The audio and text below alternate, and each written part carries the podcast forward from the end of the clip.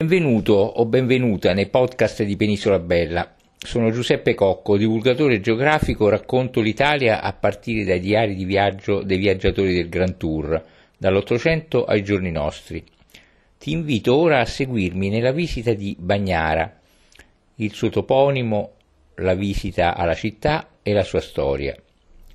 Bagnara Calabra è un comune a 50 metri sul livello del mare della città metropolitana di Reggio Calabria, i cui abitanti sono detti bagnaresi o bagnaroti. Il toponimo originario è Bagnara.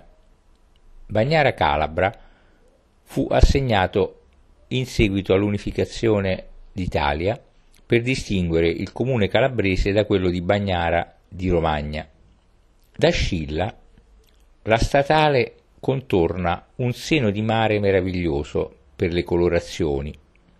Rasenta lo scoglio detto delle due sorelle e tocca Favazzina, un grazioso paesino a 8 metri sul livello del mare, circondato da grumeti e alla foce della fiumara omonima, con bella spiaggia, mentre sulla destra, su terrazzamenti, si vedono estesi vigneti che forniscono un vino pregiato e alle spalle si profila la tozza rupe di Scilla.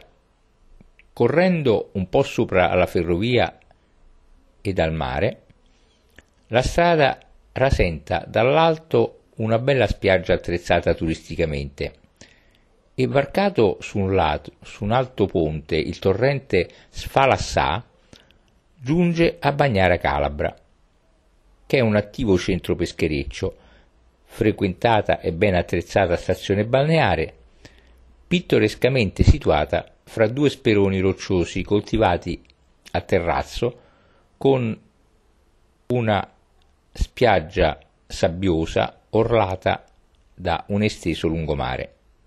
Quindi Bagnara, denominata così fin dal Regio Decreto dell'8 maggio 1864, è il luogo menzionato già nel 1310 come prior monasteri balneari, con riferimento ad un monastero e al luogo di bagni.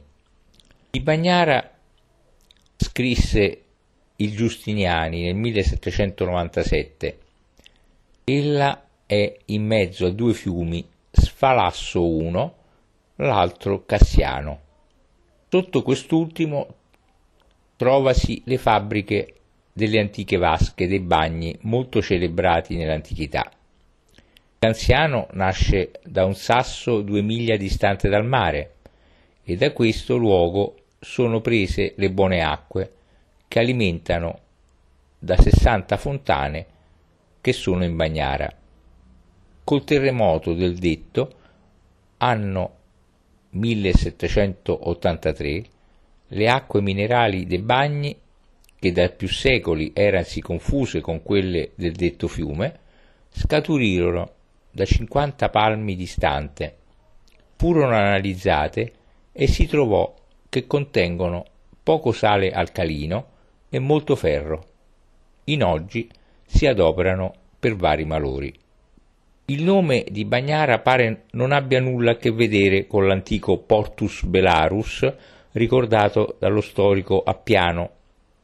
La cittadina ebbe origine da un'abbazia di Santa Maria degli Apostoli, eretta nel 1085 da Ruggero il Normanno e si chiamò nel Medioevo balnearia, dal chiaro significato i bagni. Appartenne in feudo al monastero di Santa Maria di Messina e successivamente ai Ruffo, Calabria. Fu distrutta dal terremoto del 1783, ricostruita, subì nuovi gravi danni nel terremoto del 1893 e fu ancora devastata da quello del 1908, il famoso terremoto di Messina. Bagnara è rinomata per la pesca del pesce spada e per i suoi torroni. Vi nacque l'industriale Vincenzo Florio, nel 1823, che poi andò a vivere in Sicilia e fece la sua fortuna con la pesca e la lavorazione del tonno. La ridente cittadina, che richiama per le vie rettilinee Reggio Calabria, è attraversata dal lungo corso Vittorio Emanuele, che si allarga al centro nella piazza Marconi, alberata e con palme. In piazza Marconi troviamo il monumento alla Bagnarota, dedicato alla laboriosa donna, immagine della città, figura femminile forte, con un carattere tenace, che non solo accudisce la famiglia, ma cerca di tirare avanti la stessa famiglia con il lavoro.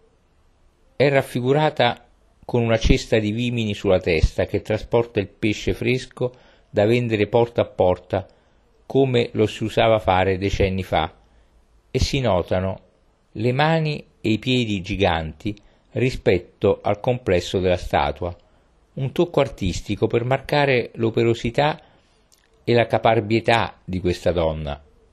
Alla base della statua una stele riporta la poesia dialettale Bagnarotazza del poeta bagnarese Vincenzo Spinoso.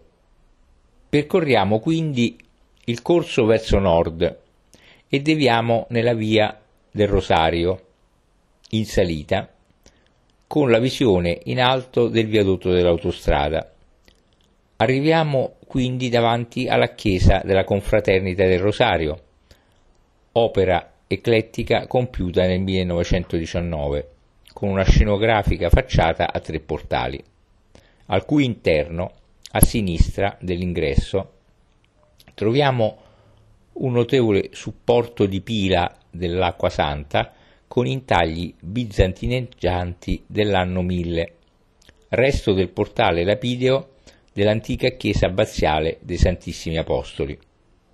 A breve distanza, nella lunga piazza del Carmine, sorge la chiesa della Confraternita del Carmine, fondata nel 1600, l'unica antica rimasta dopo il terremoto del 1908.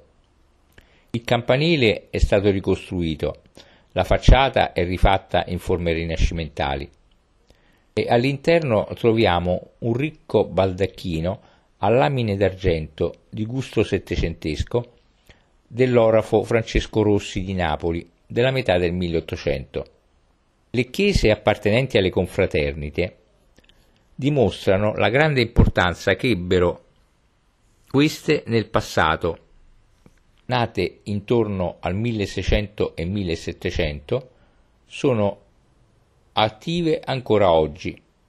Torniamo quindi in piazza Fondacaro, dove si trova il monumento al Vincenzo Fondacaro, navigatore con altri due intrepidi, nel 1881 attraversò l'oceano da Montevideo a Malaga su una piccola imbarcazione denominata il Leone di Caprera, che ora si trova al Museo delle Scienze di Milano.